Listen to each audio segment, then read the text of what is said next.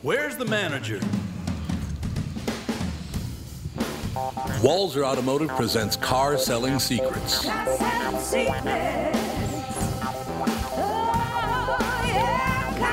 Welcome to the I'm Glad I'm Not in Texas episode of Walser Automotive Group's Car Selling Secrets. This is episode 83 for people keeping score at home, and I'm joined in studio by our special guest, marketing director from Walser Automotive Group, Kate Lumsden.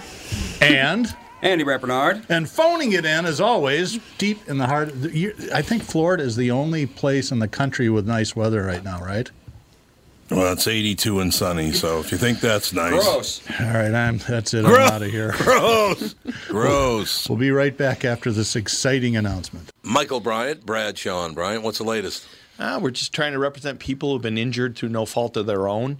We're trying to talk to them before they talk to an adjuster or before they take a settlement that isn't something they should get based upon their injuries. How many people are out there in different, not in the law business, that love to run around scaring people before you even get to them? Well, adjusters will want to settle cases and they want to close files. So, based upon that, they do what they have to. Um, I think there's a lot of circumstances where they probably act as attorneys where they're not attorneys and they try to explain people's rights or they give them a certain view that if they look at it, and what I always say is this if the adjuster really truly thinks the offer they made makes sense, they'd have them come see us, you know? And that's exactly my question is you have to understand who has the best, your best interest in mind, correct? Well, you want to know what your rights are. You know, whether Yep, or not you yep. decide you're going to hire us or not, that's a choice. It's a free consultation, and you want to understand what your all your rights are and what coverages you have. And plus the fact I hang out with you, so you got to be a good guy if I'm hanging out with you. Eh, maybe. Yeah, okay. Ladies and gentlemen, Michael Bryant, Bradshaw, and Bryant.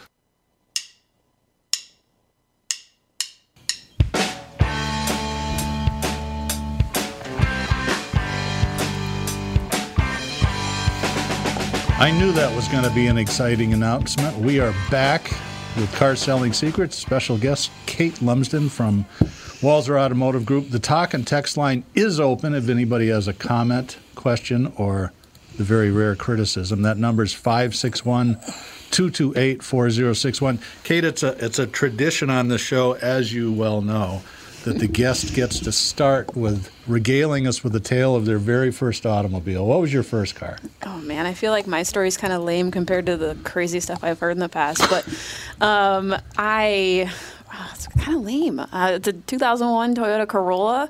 Oh my uh, it was God, black. that is boring.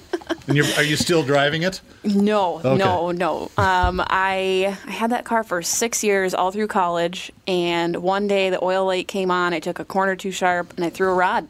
And Oh, it was no. done. It was toast. I limped it home, and then it had to get towed from my apartment parking lot to the dealership where I traded it in on a new Mazda at the time. So I only know two people that have ever killed a Toyota, and you're one, and the other is Mike Bryant from Bradshaw and Bryant. He's bought a bunch of Camrys from us Mm-hmm. in Bloomington. Well, but he drives them, what, Uh, 5 million miles a year? 60,000 miles a year. It had like 125,000 miles on it, I think. But then I talked to my neighbor, who ironically is named Toyota Mark. He works at a Toyota dealership. He's a mechanic, and he's like, "Oh yeah, that year's infamous for having problems with burning through oil. So you just got to top it off all the time." I'm like, "Where were you 10 years ago? I'd probably still have that car." Probably working on Toyotas. That's how you get to be called Toyota Mark. Well, I'm sorry to hear that your car died. But. Yeah. it was for the best. Okay, so Missy, how did you get into this crazy business? What's your journey? Oh, I'm sure you grew up, and you know you're probably a five year old girl going. I want to talk to people about their extended warranties. Definitely not. Um, I I'm from upstate New York, and I just I had a really early on interest in cars. I've never owned a Barbie or a doll or anything in my life. I grew up on Matchbox cars and remote control, like everything. I I was a Teenage Mutant Tur- Ninja Turtle for Halloween. Like I I came up with a very Andy, like you were a Teenage Mutant Ninja Turtle, weren't Yeah, Donatello. wait a minute. Donatello Yep. does machines. Yep, I was uh, Michelangelo. So Michelangelo is a party dude. Yes, yes. Well, I wanted to be Leonardo, Oh but they didn't have the costume available at the time, so I just settled for Michelangelo. anyway, um, I used to draw cars when I was little. Um, I was just very interested in that. So when I started to pursue like an actual career path, I was looking into car design at first. And then you quickly realize there's about five people on the entire planet that design the cars that are actually rolling down the road, right? It's a very competitive subset of a weird industry, and like you can't you can't base your entire life off of that unless you are like very very dedicated and very very talented so, So uh, you, I'll share a, uh, and it's the only good uh, sharing a urinal story that I have. I was at a Chrysler meeting and had to use the facilities, and next to me is Ralph Gilles, who is the guy. He's the guy from Chrysler. This Yeah. guy. Uh, designed the 300. He's built all the cool stuff. He's a really interesting guy. He's African American. And I was asking him about the Patriot. And, well, he works for Chrysler, so I think everybody yeah, there swears a a piece lot. on him recently I was He says, uh, "Yeah, they effed me right over the barrel with that one. What a pile of shit!" He just went, just ripped what Chrysler had done to what apparently was a really nice design at one time. So anyway, continue your, your story. that's that's kind of the thing though it's a trial or a design by committee kind of thing Yeah. um, with car design you can't you have these really cool designs and then they never come to fruition because of all the standards around automobile in general but also yeah, I went to all these auto shows and you see these really cool concepts by the time they hit the road it's nothing even remotely close to what, what made it cool right so Other I, than uh, Chrysler, that has always pulled that off, right? They've done a I mean, nice the- job, yeah. Let's build the Prowler. Well, yeah, that's kinda cool. But then talk about It's like the HHR, car. and then you're like, oh Right. man. but um, I I just widened my scope a little bit. I actually went to the U of M uh, for graphic design. I have a degree in that. Wow. And then out of complete random circumstance, I applied to a job position that was anonymous. And I was hired as a graphic designer for a local automotive group. You can go ahead and tell them who they are. We know there's more than one. Yes, my former life was definitely Morrie's. Uh, they picked me up right out of college, and I, I spent 10 years with them in the automotive industry. So I learned So every that's how you. Mm-hmm. started as a gra- doing graphic design for Morrie's. Yep, so you learn all the brand standards and all the quirks of every OEM you carry. And of course, you're you're branding all of these materials that your customers see. So in the process, you're learning about all these warranties, tire and wheel, like all the crazy stuff that we need to help educate your consumers. And as a designer, if I don't understand the concept, I can't clearly mm. communicate it. Right. So it's on me to learn it first and then figure out how do I distill this into something that the average consumer can understand. So through that process, I learned a ton about the industry, about the products we sell, um, the things that we do internally, externally, and I'll give it to Morrie's for their their ability to brand themselves as a whole, and they have a really strong campaign out there and a lot a lot to talk about that that makes them interesting to customers. So. Um, I've just I've learned a ton in that time, and then uh, made a transition here, and been great. I worked for Morrie for a year, Yeah. and I never should have left, quite honestly. I, I mean, this is back when the Miata first came out, and Carl Schmidt was the assistant used car manager. Yep. It's, uh, but he was a, a lovely guy to work for. He was one of the first dealers, I think, in a fairly small group that understood CSI before it became a thing. So car dealers are measured by their uh, consumer satisfaction indexes. That if you buy a new car, you'll you'll know. Tom, Andy, you bought new cars. You get bombed with surveys, and that was the yardstick. But Morrie uh, even before the manufacturers pushed that, if the joke was if if you had a complaint from a customer, you better fix it because if they get to Morrie, he's going to recarpet their whole house and charge your department. He'll put a few sliding doors in too. And Yeah. if there's any Morrie's employees listening, they'll understand that concept. but um, he was one of the most genuine people I've ever met. Like Yeah. I was hired straight out of college, so I was like some 23 year old, 24 year old designer who worked in the corporate office. But you would go to to Morrie, where he was working out of um, the body shop in Long Lake, and he knew my name. He knew exactly who I was. He would greet me every time. Like I thought I was just some, you know, nobody knows who I am. Yeah. But Morrie was incredible. Like he he knew exactly who I was. He always uh, said hello, asked me how I was doing, and always had some crazy story because if anybody knows Morrie, he has a car collection and he's got stories that you would not believe. Okay, saying Morrie Wagener has a car collection is kind of like saying Jimi Hendrix plays the guitar a little. Yeah. Tom, if you ever get a chance uh, this summer and you want to do something fun, um, let's uh, we'll get a hold of our good buddy Tom Ryan and we'll go visit uh, Morrie's car All collection. right. It will it uh, seriously it'll blow your mind. He has to have what 300 cars in there, if not more. Probably more. I and think it's that all was, stuff from you- you know pre World War II on. Well, he has a staff of last time I was there. He had a staff of four or five people that Mm-hmm. all they did was work on his collection. Does he have like aircraft hangars in his property full of cars? It is. or- It's that. It's like a bunch of aircraft carrier size stuff all I forget together. what the number was, but it's a crazy amount of like fully enclosed square footage. And every time you go there, he's basically knocked down a wall to open up another room to make. Hmm. And it's funny you say aircraft carrier. He does have a small plane in there, I think, There's a couple. like a little one little. those Anything little with an trick engine in it. Yeah, Let- basically. I think we got to take a quick break. When we come back, I'll tell you the story of the first time that I saw Morrie's car collection. You'll get a kick out of it. I think. We'll be right back. Tom Barnard with my buddy and CEO from North American Banking Company, Michael Bilski. Michael, you work with many different types of businesses. Can you tell me about one of them? Absolutely.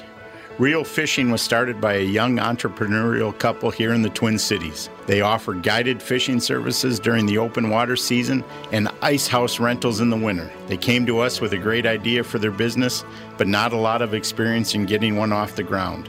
Now that they're up and running, they've told us how much they appreciate that we listen to their ideas for their business and help them work through all of the contingencies that could come knowing that we will be here to help them every step of the way with the capital they need. Yeah, they're not going to get that at just any bank. You need Bilski. Tommy, our whole team at all of the branches take pride in providing outstanding customer service and are ready to help our clients when they need us most. Why not bank with my banker, North American Banking Company, a better banking experience, member FDIC, and equal housing lender. Dan Chesky is here from Dan Southside Marine to talk boats in February. 2021 is all about boat inventory or the lack thereof. Dan's has what you're looking for in the color and model you want. So get in and take advantage of the factory incentives and discounts February offers. Why should our listeners shop for a fishing boat at Dan Southside Marine? We have the latest models on display, like the new Revolution. It features rotational seating from Premier Marine and the new Alumacraft FSX crossover fishing ski. Both are getting tons of attention and grabbing sales from the competition. Dan Southside Marine is packed with pontoons from Avalon, Berkshire, and Premier with all the rebates and incentives we mentioned at the top. Get the family out this weekend and come see these amazing pontoons. And be sure to ask about custom rigged Alumacraft fishing boats this weekend at Dan Southside Marine during our February open house. Dan Southside Marine, six blocks west of 35W on 98th Street in Bloomington. Shop online at dansouthsidemarine.com.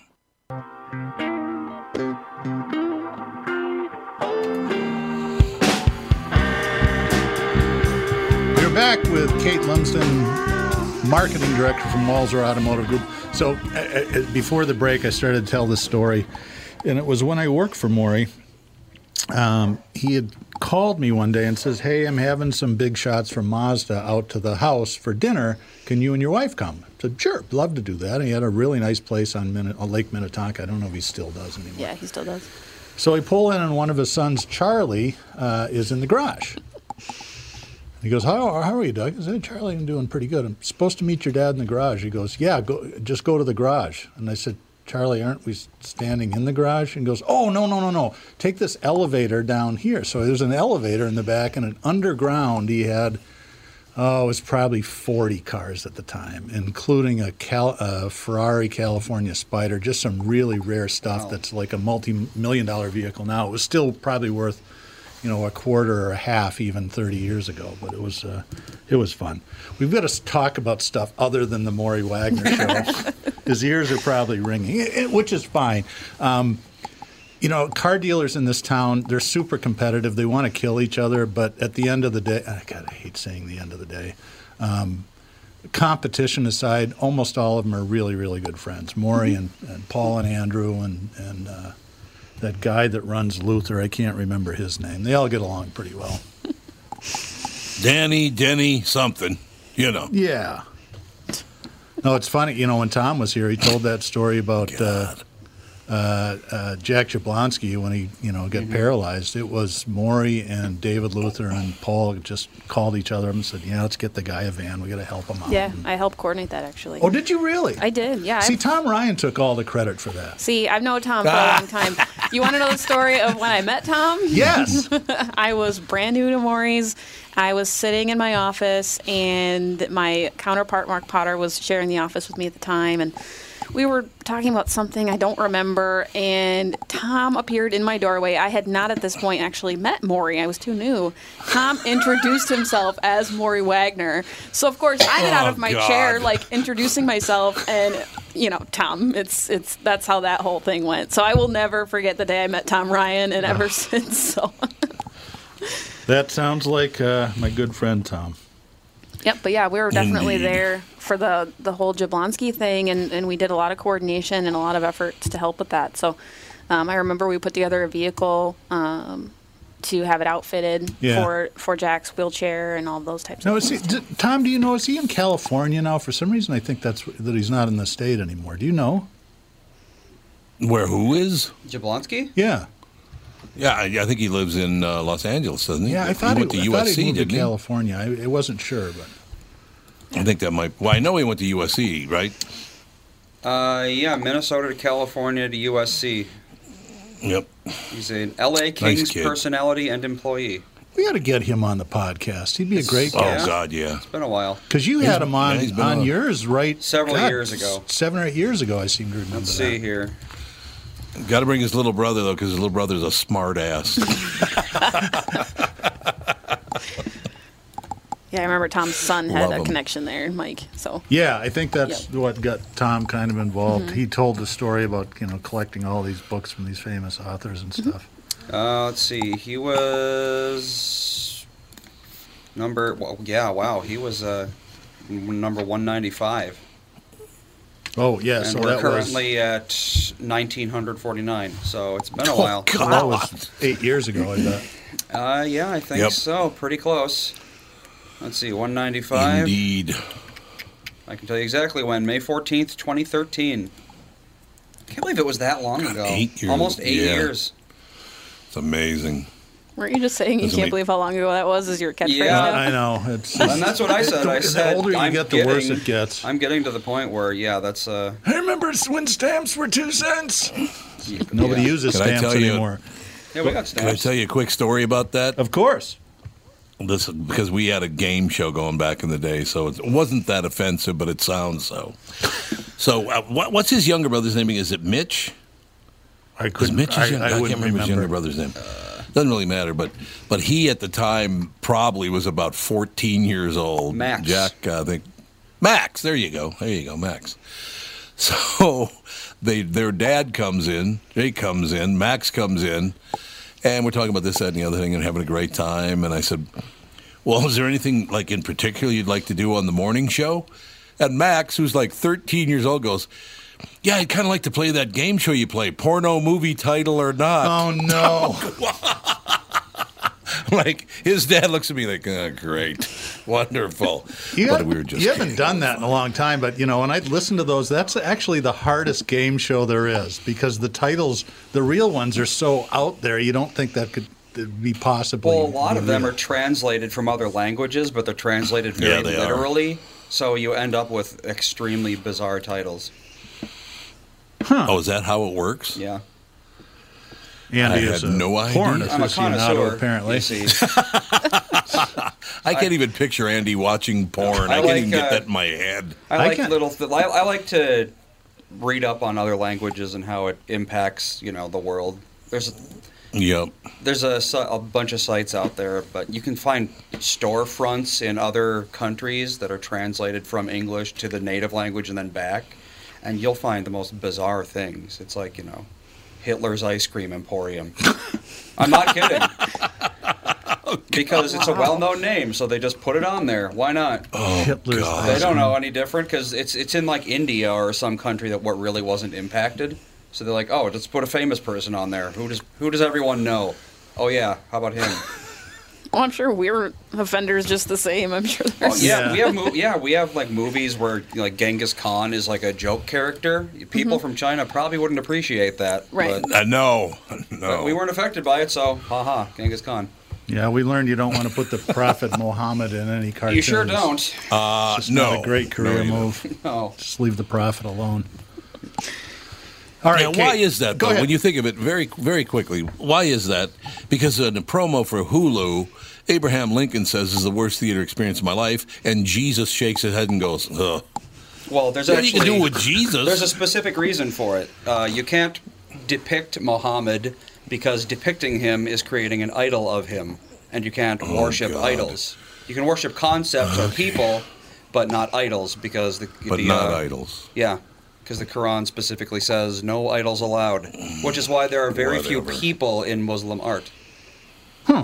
Elvis Presley is out. Is that what you're telling me? You probably won't find a lot of graven images of Elvis in a mosque. No. Probably not. That'd be kind of funny, though. Actually, if It they would. did. I would love that. Yeah, I don't know why that. It, I I don't know really why that causes so much ire. I just know that it is that it does. You're probably not going to put Jesus in a lot of car commercials either, though. It's like No, but they Why do not? they do a TV know, show Vroom called might. Black I think Jesus, that's one which of is these days. hysterically funny. Well, that's and true, No, but- no Christians rioted about that. that's true. But still, you got to tread carefully there. yeah, It's not going to be like, hey, I I'm Jesus and I suppose. recommend Toyotas because yeah. I this was before your Jesus. time, but uh, Morrie's ran. I think they only ran this commercial once. It was when Bill Clinton was in office, and it was a Subaru commercial. and it was a voice impersonator of the president. And at the end of the commercial, he said, it sounded like he took a big hit. He goes, "Yep, Subarus are so good. Even straight people are driving them now."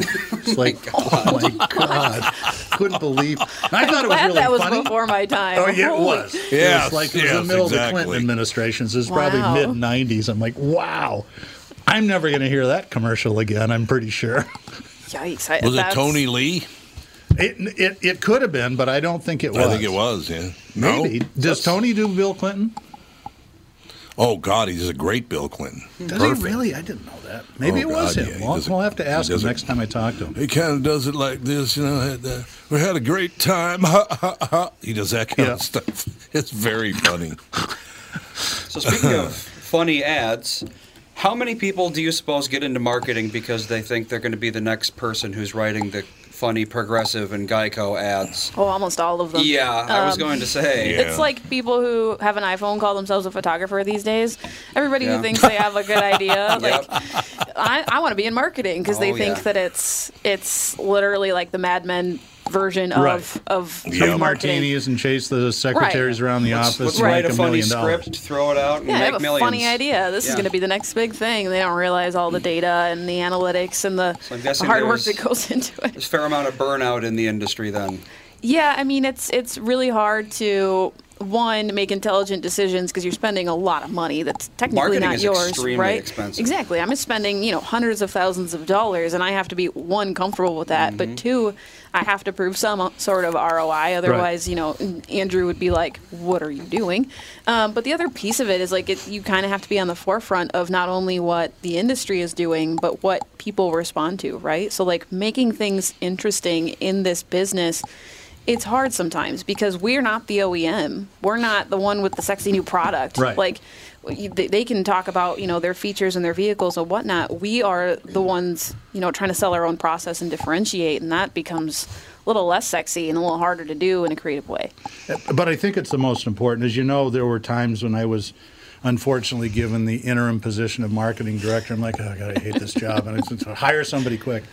And and I don't know if this still happens today, but I'd get calls from the general managers, and they would go something like this: Hey, Doug, what are you doing? Nothing. Counting my millions. What are you doing? I just I just talked to the rep at Clear Channel, and I can get um, five thousand TV spots for fifteen cents a piece. Get it all And my time. next question was, oh, my next question to them was always this: What's your message? Hmm? And the answer was, Did I say I could get five thousand for fifteen Right. cents a piece? It's like, dude, that, that, that doesn't matter. That part, how are you going to reach people? And I think that's the real challenge because, like you say, we we don't we're not Apple. We don't make our own stuff. We just sell the same stuff everybody else does. Right. They don't build special Corollas for Walser and then give all the crappy ones to Burnsville. You're not selling Right. cars, you're selling the service. right. Right. So it's it's really hard to differentiate yourself. I think Walser does a great job, but even then, like people just you only have bandwidth for so much advertising, right? Like your That's brain right. can't process it. So Oh, when God, you yeah. when you talk about like I want a new Toyota, I've I've had I've been in this industry a long time. My friends, my family, they don't even understand. Well, why can't I just go to this one? Like, Yeah. well, which one's going to offer you a better level of service and a better buy for what you're looking for? And they're like, I don't get it. It's a Toyota. Like, Right. th- they still A don't. lot of them think that Yeah. the manufacturers own the dealerships. They Right. don't understand that it's a franchise system, and Yep. it, it always drove me crazy when uh, many years ago, I guess during the recession, Corp was on the second floor of Toyota. It was Mm-hmm. me and Alan and payroll, and there's about probably 20 people up there. So we'd have meetings there all the time, and people would call up, and they're all local media people, Cuneo or wherever it is. They said, "Well, we're upstairs at the Toyota store. Where's the Toyota store? 494 in France. Um, uh, where is it? I said, "Do you know where Sensors is?" Oh yeah, sure. Well, we're right next to that. It's like, damn it, we spent five million dollars advertising this store last year, all of it on KQ with Tom, by the way, and Sensors, who never spends a dime, was like. Yeah, I guess people like to drink more than like to talk Say to it. car people. It's a form of fun. really- People know where to find it. That's true, yeah. It's all yeah, oh yeah. I just it was like last week I was talking about where I live in St. Paul and whoever was on it was like, "Oh, you mean right next to uh, that that bar?" I'm That like, was me. Oh yeah. Plums. There you go. Yeah. see, I, was- went to Macalester, so we. I, s- Yeah, there you I go. I funded Plums and Yeah. O'Gara's. I would just trade Yep. off weeks, so I didn't look like yeah, a raving I was right next to alcoholic. O'Gara, so I was like, yeah, right next to O'Gara's. But yeah, that's uh, that's what people remember is they remember their hangouts and they remember the the good times, that kind of thing. But it translates. I mean, you have a great experience, a memorable experience. That's where you want to go back to, and we're trying to offer that in a different context. But it's hard when your average life cycle of someone purchasing a car is every six years. Yeah. It's how do they remember that experience, and is it even the same? A lot of people who bought a car last time around, they're coming due for their next. They've never, you know, done a lot of the internet pieces that now exist. That it's changing so quickly. Well, and I think the other thing that works against us, well, it's a few things. We don't have a sterling reputation as retailers in the car business. Yeah, And thanks, then, Vroom. You know, I'll the, blame them for that one. the advent of social media and everybody gets a platform to complain, we're a pretty easy target. So even if somebody had a good experience, they're- they might just not share it because they're all terrible people. Well, yeah, people will always complain over compliment any day of the week. So And no one goes to Yelp so they can say how much they like it unless you Yep. remind them to or they have a specific reason to. Yeah, I think we do a pretty good job of getting mostly positive, but the negative ones we try to just present as an opportunity. Go to those people and be like, how do we make it right? Because frankly, it's usually a breakdown in communication. Is all it really That's is. That's right, because I get those emails from time to time, Yep. right? Because I put my email address out there, and 95% of the time it's like, God, this is really great, or can you help me here? And every once in a while, you guys effed up, and it's usually communication. Yep. Tom, I, uh, I, I uh, you'll get a kick out of this. Sarah and I are thinking about having the deck replaced on our house, and I'm like, okay, I know one guy's a boating buddy. I'll talk to him. And then I thought about Charles Thayer, who used to advertise from uh, All Around, right? Right. So I looked him up on the internet and sent him an email, and you know, and you remember me and you work with Tom. And he goes, "Oh yeah, yeah, sure do. Say hi to Tom." Blah blah blah. Um, so I checked out his business. This guy does uh, pretty fair sized remodeling, uh, room additions, decks, all that sort of stuff.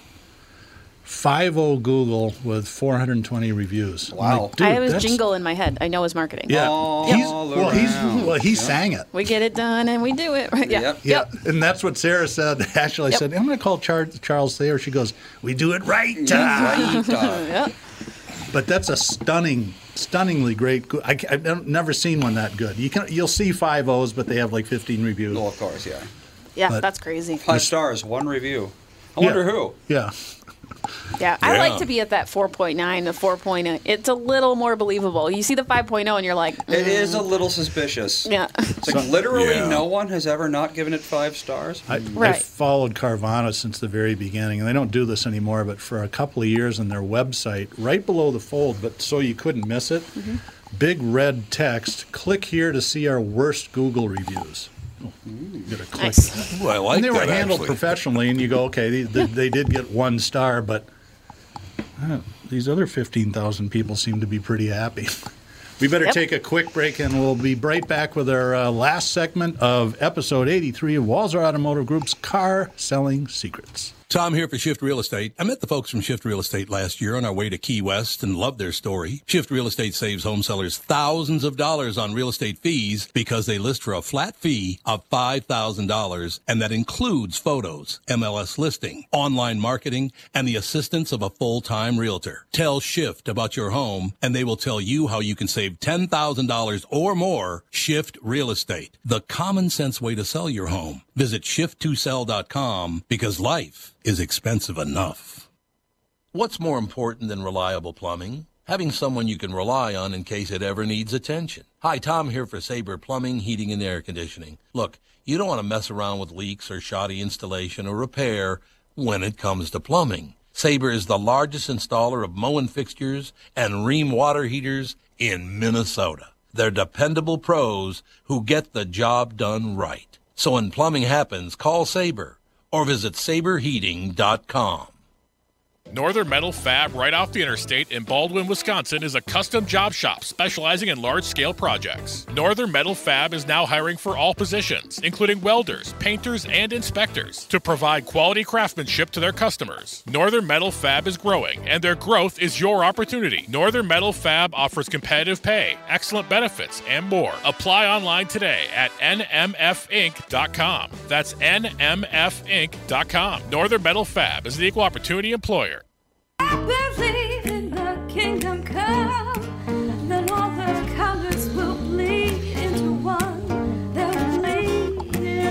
I love this song. Yes, I'm. Did I tell? Do you know what this is, Tom?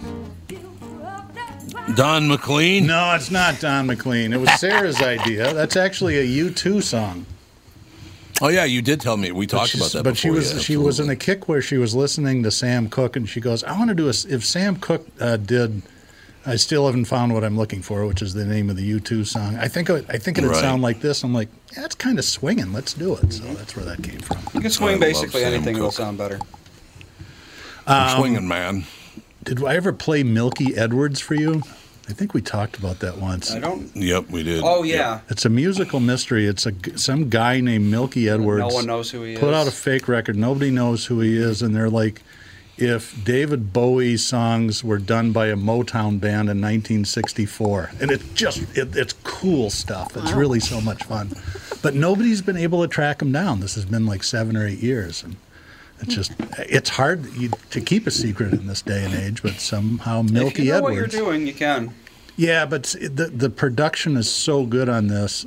Uh, there had to be a. This isn't just a one person Well, no. thing. There's a lot of people involved in it. So, all right, what were we talking about before I wandered off the tracks here? I forgot. Uh, I think we were talking about all around. That's We were. Charles there. That's right. Yep. Yep. But it's an earworm. You remember it, right? Yep. Like that's that's effective advertising right there at its Yes, it finest. is. I probably can't remember the last time I heard one of their ads, but I still know their jingle. I think you know a lot of tradespeople um, stopped advertising a year ago, kind of across the board, because the mm-hmm. world was going to come to an end. Yep. And Yep. then all of a sudden the phones rang because everybody's sitting at home with nothing to do, and they want Yep. to do. Uh, and everybody I know in that business just killed it last year. Mm-hmm. Well, because you start to notice it. Like if you're not in your house, you know, ten out of the twelve hours a day, whatever it is, and you don't notice the crack in your wall or this is broken. Mm-hmm. Nothing, nothing bothers you. You go to work every day, and then now you're spending every waking moment of your day staring at it. And you're like, I gotta fix that. Every house, no matter how new or well built, has some little flaw that Mm-hmm. you can obsess over if you want to. Yeah, no, I've got tons of them in mine, but I'm not obsessive, so it's fine. Although I do, I, I gotta say, I hate working from home. It's nice when it's 24 below zero, then I don't mind it so much, but Oh, yeah. for the most part, When your when your remote start doesn't even offset the cold, it's just slightly less freezing cold when you get in your car. Yeah, yeah. Yep. Well, Yeah, that's my- called Minnesota, though. That's Yeah, just uh, that's just how it pretty normal. That's how it is. So let's talk about uh, your new marketing initiative about buying cars. We'll turn this into a Walser commercial that kills us. So yeah, we're working on a new campaign called Walser Buys Cars, so walserbuyscars.com. Um, so basically, we're just uh, giving it a little different angle. Not a lot of people realize that you can just come to us and we will buy your car. Uh, no strings attached. You don't have to buy a car from us. We just we need the inventory. Frankly, it's hard to find a good used car, and we know a lot of people that take really good care of their cars, and we want them. So That's what I did last year. yeah, Yeah, We'll just cut you Andy uh, went down to a one. We were talking about that, and he goes, "You know, I don't really need two cars right now, and they don't drive That's very exactly. much." so- Yep. Yeah. Yep. There's a whole angle there too. I mean, lots of people just have extra vehicles lying around these days. Either you're working from home, or whatever else. Th- I have an extra vehicle that I my husband refuses to part with. I'd love to sell it, even though it's worth nothing. I just hate staring at it. So, What kind of car is it? oh man, it's a it's a 2001 Dodge Ram, um, which isn't saying a lot except for the fact that it has like a six inch lift, chrome rims, and a custom paint job that is literally like purple flames Yep. down the oh. side, and then on the tailgate, it's got two airbrushed ram's heads that like come together on the tailgate. I have pictures. I'll share. Did he And do this is your husband. This This, is is, my so cool. Husband. That's our extra vehicle that lies around. My husband's an interesting guy. Did you get a Texas flag in the back window and a gun rack? He does not. He's from Minnesota, but it is a very redneck truck. We have been waved down in the street. We were leaving the Minnesota State Fair, so we stuck in we were stuck in traffic on Snelling, and some guy comes running down the street. He's like, "That used to be my truck. That's my Oh. truck." I was like, "Oh my god." Was he, so wait, d- so he was he the one who customized it? No, we bought it out of some podunk dealer up in Sartell. Oh. So it was just he really liked it. He had to have it. He bought it. We have a lot of listeners in Sartell. Yeah. well, I'm saying of the Podunk. dealer. Yes. But it was uh, it was an interesting endeavor to go up there and then to to be in St. Paul and somebody run down the street after us because they were so happy to see their truck again. It was crazy. It's hard to miss. It is. It's and it's very loud. I call it the beast. It's only loud because both mufflers have completely rusted off of it. Yep. Um, so you hear it start from a block away. Should have brought him in. He sounds fun. I know he is. He And not that you're not. That's No. that's really was a horrible thing to say. No, he's uh he's an interesting guy to say the least. He would come on here and he would shoot the shit with you all day. I, I guarantee you. So for listeners out there, if you are this, and this is unusual, we've talked about this in the last couple episodes. We're going to have another weird new car year. It looks like because of the microchip shortage, which will hamper production. And what that means is late model used cars go up in value. Um, and normally we can't do this, and, and I don't. I, I want to be careful how I put this because it's not a it's not a guarantee. But in many many cases, if you are within four or five or six months from the end of a lease, you know, in normal times, you have to wait till the last payment till you can get out. But but now because uh, car values are a little higher than the manufacturers anticipated when they set the residuals three years ago, we can a lot of times we can get you out. So if it, it, it can work really well if you've got a car that you don't need anymore, or if you you know one of the things that's frustrating about leasing cars is there's usually kind of a quick window where you have to go from one to the other and it really mm-hmm. accelerates the process. People don't really like that that much. I've, I've been in there a couple of times. But if you've got, you know, three or four months and you know, hey, I can get out of my car as soon as I figure out what my next one's going to be, um, that's kind of cool. So as always, you can contact me at doug at walser.com. I won't do any actual work because I never do, but I'll connect you with people that are way better at it than I am. So Yeah. the, the are the micro the chips in cars? How standardized are they? I'm guessing not at all.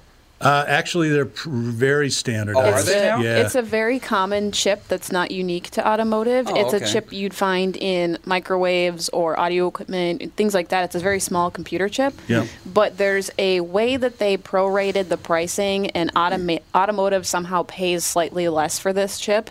So they're prioritizing clients that are paying more for said chip, and therefore creating.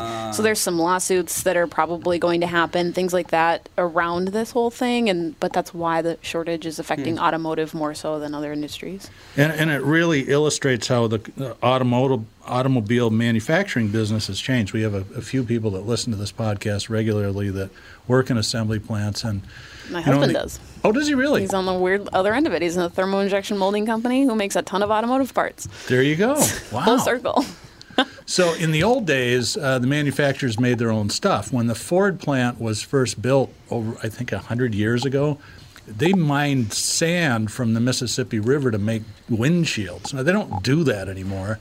The, the, the, the manufacturing plants are really assembly plants, so they'll source mm-hmm. their parts, and it's a, and it's a weakness in the system because if something goes down, it just doesn't affect one manufacturer; it will affect all of them. Mm-hmm. That's why, if you remember back during the recession when Chrysler and General Motors were about to go under and they had to go to Congress, well, the head of Ford, who was they were in fine money shape, went with them, and I, I explained to my friends it's just so those other a holes don't mess this up because if they go under, Ford was going to go too. So Yep. it is interesting. We got two items of input from our listeners. Fire away, Andrew. First one, Officer Dave says, "Don't mess with the guy's truck." So I would never do that. I wouldn't dream of it. I'm not going to paint I over told it. him I'm going to probably bury him in it, so it's fine. next week. Yeah. And then uh, someone from the chat wants to know. I don't know what this means, but he says, "Was the truck originally a Waldoch conversion?" no, Waldoch is like uh, an aftermarket. Um, they make accessories. Forest Lake, right? Yeah, they're local. I just don't remember. They do like wenches and and Well, in the heyday of the uh, conversion van, they were the big deal in town. yeah. So back yep, when they do a lot with that. 70s, 80s, They and still 90s. have a thing at the auto show every year where they do those fancy vans, Yep, right? They yep. the crazy conversion.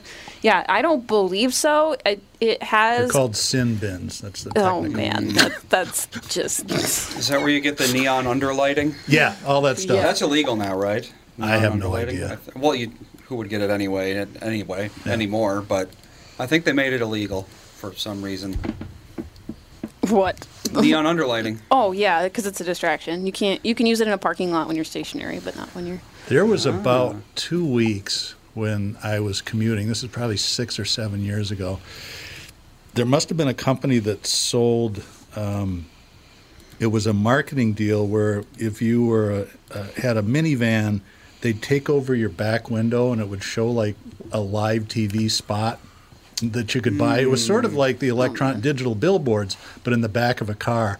I think I think the highway not a good patrol said, "Yeah, no, you're not doing that." Well, even the digital billboards, I feel like, how are those still a thing? Because I feel like if you're talking about distractions, you know, you got Well- like you got basically a movie playing on a billboard. They are controlled. They can only Yeah. change so many times Oh, a minute. okay. Well, that and it, right. the advertisements featured aren't actually moving. It's just changing to, and they're all stationary advertisements, and Right. it flips. But yeah, I could totally see that. Some of them are like insanely bright. Yeah, it's like Las Yeah. Vegas, Yeah. yeah, kind of stuff. Yeah, especially at night. It's so bright right there. You're gonna Well, look at it. what's less regulated is the ones like there's one I pass every night um, with the furniture store off Highway 10, and it's it's their own digital sign, and they don't regulate that much, and Mm. it, it's very distracting, honestly. oh, is that up in what? In uh, Vadnais Heights or not? Vadnais Um, Heights? you can, I don't know where it is. It's off Highway 10.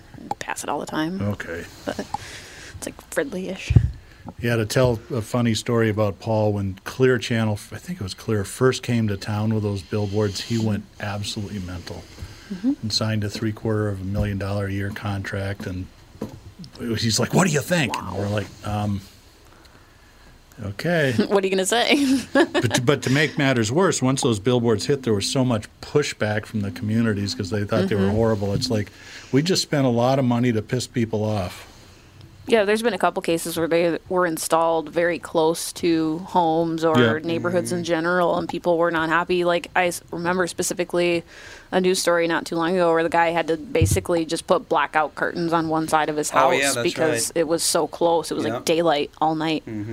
So that's kind of crazy that that's allowed. But they keep putting them up more and more. There's one, a new one in Champlin they just put up. Um, but I just did a media buy for a bunch of placements. So Oh, did you really? yeah, we're. well, it's, uh, it's a more of a mature thing now, I think. And Yeah, it's just a better you can be much more flexible with your message so Yeah. you can you can take one campaign and expand it into you know a lot of different fun taglines and do more things with it and change out that creative at the mm-hmm. ready versus a, a actual billboard that has to be there for Yeah. six months at a time or usually three to four but yeah, because you'd have to put the posters up every time you wanted to change it, and that's Yeah, it's usually it quarterly. time. Yeah. yep so, they are you buying these over. for Walser Buys Cars? Is Yes. That, okay, good. Yep. And when is this going to roll out? Because I know people are Yeah. going to just immediately start driving around the Twin Cities to see if they can see when it Billboards. Yeah, it'll be great. Uh, it is in process right now, so I've got all the placements ready to go, and I'm just um, finalizing some details with Okay. our reps and things like that. It's all it's all ready to go. I just gotta get it live. So I have one more question for you. Um, they've planned. On, normally, the Twin Cities Auto Show is in middle of March. It's around saint Patrick's Day. In fact, I think we were doing the podcast from there live when Scott came by and said, "Yeah, this will be the last day we're having the show. We're going to close it down tomorrow." So it just tells you about how long it goes. But they're planning to do it in at the state fairground in May. Is that Yes. for sure going to happen, or is there still is it up in the air? Somebody asked me the other day, and I didn't really know the answer. So they're I made full on planning up. for May. So I just got a communication this morning from MADA. Um, the details are still um, a little fuzzy with with exactly who will be there and how and all of that. And I'm sure that you know it'll still be subject to whatever restrictions are in place at the time, but. Um, they are fully planning on doing it. Uh, there's going to be so much room at the state fairgrounds, uh, just knowing how much real estate you have. So, one, they're going to have cars on display. Two, they're creating sort of this neighborhood thing that um, should be really interesting with like a family fun zone and like a these little um, pods where like ones with like RVs and towing capability and things like that. So they they are moving forward with plans for the show. Um, I don't see any like specific reason that it wouldn't happen other than just maybe being limited to attendance numbers depending on current conditions at the time. We'll have to call Scott, and we, we usually have him on once a year to talk about the auto show and stuff. He's a he's a good guest. So Yeah. I think it'll be fun. I think it'll um, hopefully bring out some of the food vendors. I've not heard for sure, but I know a lot of people are, are missing that state fair experience, and this would be kind of their first chance to get at some of those vendors that oh, they're not going to bring the vendors from the auto, normal auto show. Uh, oh, great! Here's an eight dollar hot dog. Yeah, That's yeah. Great, thanks. Yeah, that one I've always loved working the auto show because it it always overlapped with St. Patrick's Day, and the people watching is just priceless. Yeah. I remember standing in the Maserati booth. I was there for like nine hours straight one day, and oh. and they had a convertible Gran Turismo that was white with a cream interior, and we kept the doors locked, but the top was down, so people were like climbing into this car. I'm like. Mm-hmm. I'm literally the person. I am the warden all day trying to keep people out of this car, and they thought they were so smart by opening it from the inside. I'm like, then they'd see the look on my face and they'd walk away. like you can look, you don't have to climb all over it. When they were building the convention center, this probably has to go back to early ni- about God. When I say 30 years ago, God, I'm a million. Ah, Tom was still on AM. It's so long ago. He hadn't Exactly. But they were building exactly a convention right. center, so they moved the auto show over to the Metrodome. I thought, oh, okay, this is kind of cool. And I went to, I volunteered to work on what we probably don't no longer call Old Folks Day, but it's the only daytime. Wednesday is the only time the auto show is open during the day, and they have senior discounted tickets. So it's a lot of senior citizens that come in and check out cars. The problem was there's only one elevator that goes from the mezzanine at the Metrodome down, and it only holds like five or six people. So people they'd walk down all the stairs to get to the, the field to look at the cars, and then they just they couldn't Stuck make there? it back up. They just get oh, they, the line for the elevator was like two and a half hours long. I'm like, well, we're never doing this again. We just pissed off everybody. Yeah, that's not that's not smart at all. Well, I- and we blew up the metro. That place sucked anyway. Everyone I- hated that building. It was the worst sports stadium ever made. Would you agree, Tom? No doubt. Well, it only cost fifty-five million. So what does that tell you? So what was piece of what's the new one? Is that is the new one a billion dollars?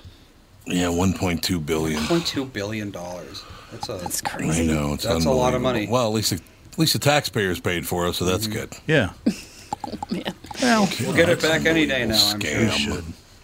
Well, yeah, with the lack of concerts and things like that, and it's not even yeah. it's not even meant to host those anyway. I went to the Metallica when acoustics- they opened that the very first concert series that did there, and it was terrible. I hear the acoustics are awful. It was awful. I've seen. You're a Metallica fan and your husband drives a lifted 01 Ram truck. You are an awesome person. I I'm getting a Wrangler this weekend. Are you really? Rivercount. Yeah, I'm super excited. Oh, Um, good for you. I've been driving a, a CX-5, which is a great car. I don't want to make it sound like it's terrible, but it's just not me. I my car.